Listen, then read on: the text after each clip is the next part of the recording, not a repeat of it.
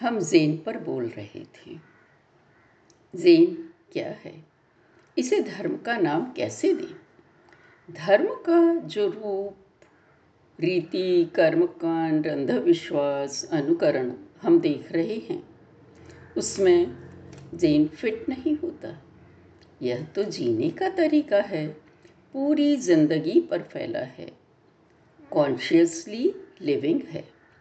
पूरी चेतनता में, होश में रहकर सब काम करने हैं। मन की खुशी ज़ाहिर करनी है, जो है। दुख है तो वो भी, पर खुशी कि सब कायनात खुश है। होश रखा तो वो सही, सत्य शिव सुंदर की ओर ही ले जाएगा। गलत की ओर नहीं। हर घटना वस्तु को गहराई से देखा तो अंतरतम तक पहुँच ही जाएँगे। वही सब कुछ है। जेन भारत में बुद्ध के पहले भी था। अभी 20-25 वर्ष पहले ही दार्शनिकों ने बताया है शिव का पार्वती को बताया गया। विज्ञान, भैरव तंत्र या शिव सूत्र भी वही है, जिसमें शिव ने 112 तरीकों से पार्वती को बताया कि तुम पहुँच सकते हो और वो जीवन की छोटी छोटी बातें हैं। सांस लेना, चलना, बोलना, हर चीज़ में कॉन्शियस रहो, चेतन रहो, सजग रहो। हाथ उठे तो भी, सांस लो तब भी। शिव ने सजगता ही उस परम तत्व तक पहुंचाएगी, ये बताया है। और कहा है छोटी छोटी रोज़मर्रा की बातों, कामों में सजगता रखना काफ़ी है और कुछ नहीं चाहिए। वही सब सिखा देगी। गुरुओं की यहाँ तक कि शास्त्रों की भी ज़रूरत नहीं। बुद्ध का विपස්සना सांस पर ध्यान देना भी वहीं ले जाता है। दोनों पैरों पर खड़े हैं तो भार भी बराबर हो ध्यान रखें, सजग रहें। हाथ पैर उठने में मैं क्रोध, लोभ, मोह आदि भावों के उठने पर भी बोलने, वर्णन करने सब में सजगता रखनी है। कॉन्शियस रहना है, बिना तनाव के, आराम से। यही हाइकू में बताया गया है। हाँ तो हम बाशु के हाइकू पढ़ रहे थे। बाशु जापानी थे।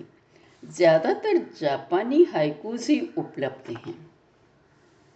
हमने एक पढ़ा था, अब और। सुनिए। अब केवल हिंदी में ही पढ़ेंगे। कविता से पगलाया में चिकुसाई की भांति लकीरें खींच रहा हूँ वायु में। जब अंदर अंतरतम भर जाता है, तब वो बाहर प्रकट होता ही है। यही बाशो ने कहा है। जैसे चिकुसाई, जो एक चित्रकार था, वो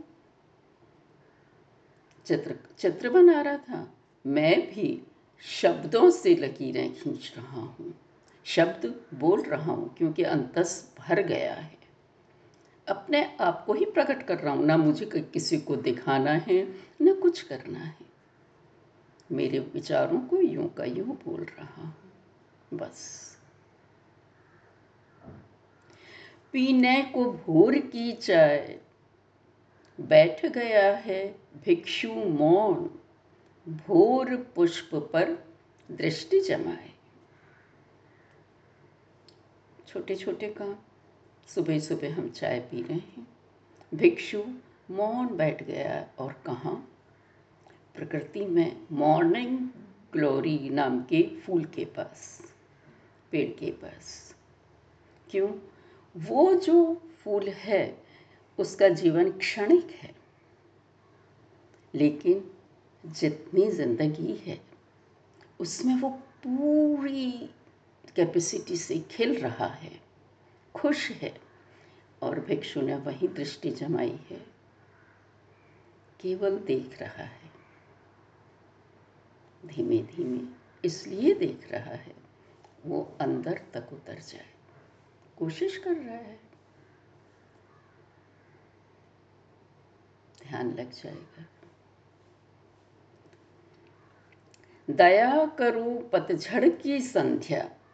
मुड़ आओ मेरी ओर, मैं भी एक अजनबी हूँ।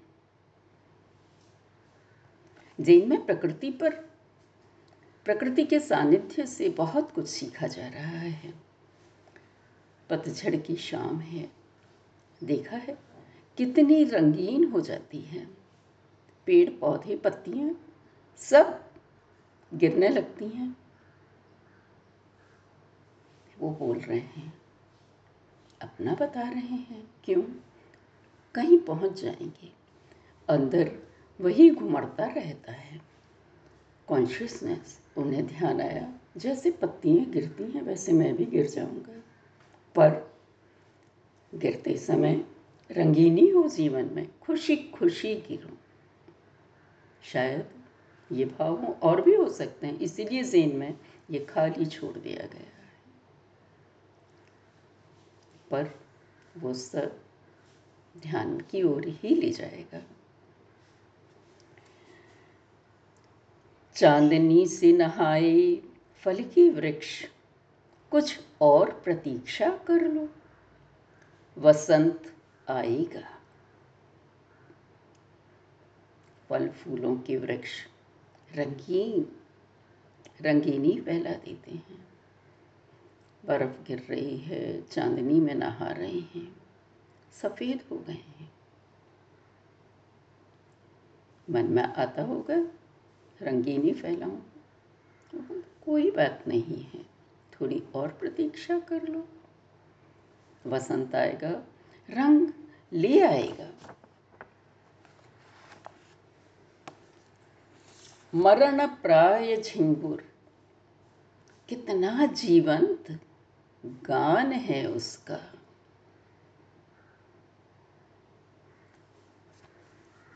यही हमारे जीवन में हो। मर रहा है, उसे मालूम है, लेकिन फिर भी उसकी आवाज़ देखो। कितनी जीती जागती, अपनी पूरी कैपेसिटी से खुशी ज़ाहिर कर रहा है। बस इतना सोचा और फिर उसी में डूब गए। ध्यान लग गया। सब कुछ आखिर अंत में ध्यान पर ले जाए, यही इनका उद्देश्य है। कला का उद्गम।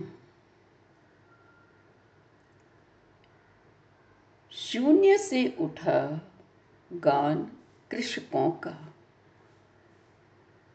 कृषक सोच समझ के लिख कर नहीं गाते जब जो मन में आया, गा दिया और वही कला आर्ट बन गया। ये है आर्ट। और यही है जीवन का तरीका भी। कुछ जबान, दबाना नहीं। सप्रेस नहीं करना। निकालो जो भी है, पर उस पर पूरा ध्यान दो। पहुँच जाओगे ध्यान में।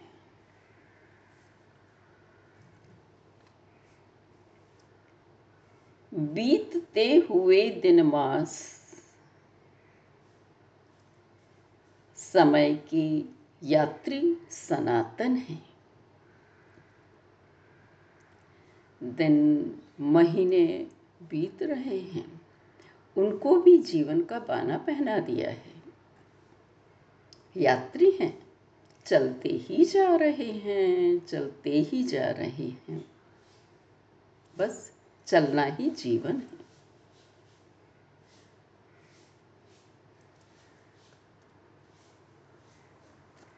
रह गया भंवर का केवल खोल जाते समय गा रहा था क्या अपना अंतस खोल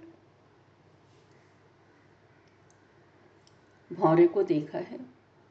गुनगुन करता हुआ फूलों पर घूमता रहता है, गाता ही रहता है। अब उसकी दिन पूरे हुए, मृत्यु आ गई। और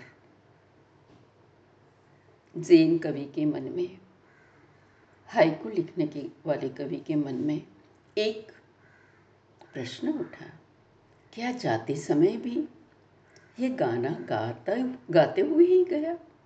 अपनी खुशी ज़ाहिर करते हुए ही गया? बस इतना, क्योंकि खुशी ज़ाहिर की तो बताएगा पूरा जीवन इसने ऐसे ही जिया। खुशी में सराबूर जो कुछ है अपने गा रहे हैं। बस।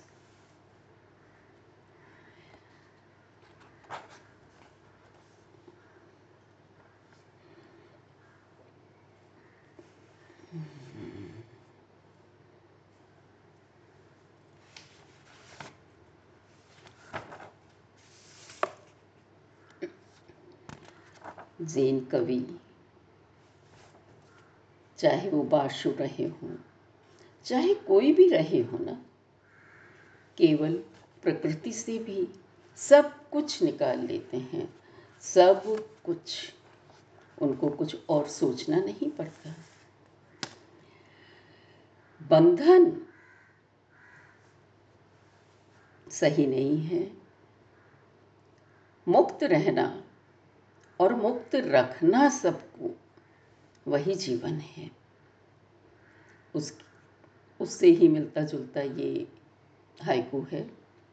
चंद्र किरण आगोश में ले लूँ, गोद में ले लूँ, मेघ यत्न करता बादल कोशिश कर रहे हैं। पानी पानी हो जाता। मतलब ये कि हम किसी को बंधन में लेना चाहेंगे तो हम ही समाप्त हो जाएँगे। हम ही बंधन में बन जाएँगे। इसलिए खुद स्वतंत्र रहो, दूसरे को स्वतंत्र रखो।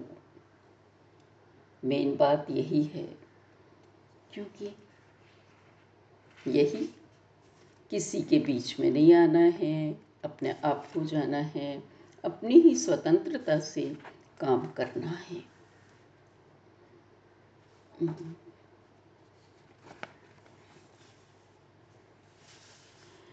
गुलाब की पीली पंखुड़ियाँ, घनघोर गर्जना, पानी का झरना। अब ये प्राकृतिक दृश्य देखा, वैसा का वैसा बतला दिया कि बारिश हो रही है। घनघोर गर्जना हो रही है। गुलाब की पत्तियाँ सहम गई हैं, पीली पड़ गई हैं। मतलब मरण प्राय तेज़ हवा, तेज़ बारिश और वो गिर ही जाएगा। पर साथ में पानी का झरना जो हमें अनंत खुशी प्रदान करता है, जीवन को, वो भी तो दिखेगा। बस यही देखा। हम क्या लेते हैं, ये हमारे ऊपर ही निर्भर है। प्रकृति तो सभी तरफ़ सेम है, वही है। उसमें भयानक भी है तो सुंदर भी है, मनमोहक भी है। इसी तरह से ये दूसरा है। अर्ध चंद्र श्यामल, पूर्वी गगन और नाद घंटे का। कल्पना करें। घंटा बज रहा है सुदूर। घंटा मंदिरों में बजता है। आकाश धूमिल है। चंद्र निकला हुआ है। बस घंटा क्या याद दिलाएगा उसकी प्रभु की जहाँ पहुँच रहे हैं। और हम खो गए। दृश्य हो, ध्वनि हो, कोई भी पहुँचा देगी हमको। उनका मिलन भी हमें पहुँचा देगा। बात है केवल उसमें, दृश्य में, उस सुनने में डूब जाने का। बस वही रहे और कुछ नहीं। वही ध्यान में पहुँचना है, वही मेडिटेशन करना है। चलते फिरते सब न अलग समय निकालना है, न कुछ। आज इतना ही। कल हम एक दूसरी कवि को लेंगे। धन्यवाद।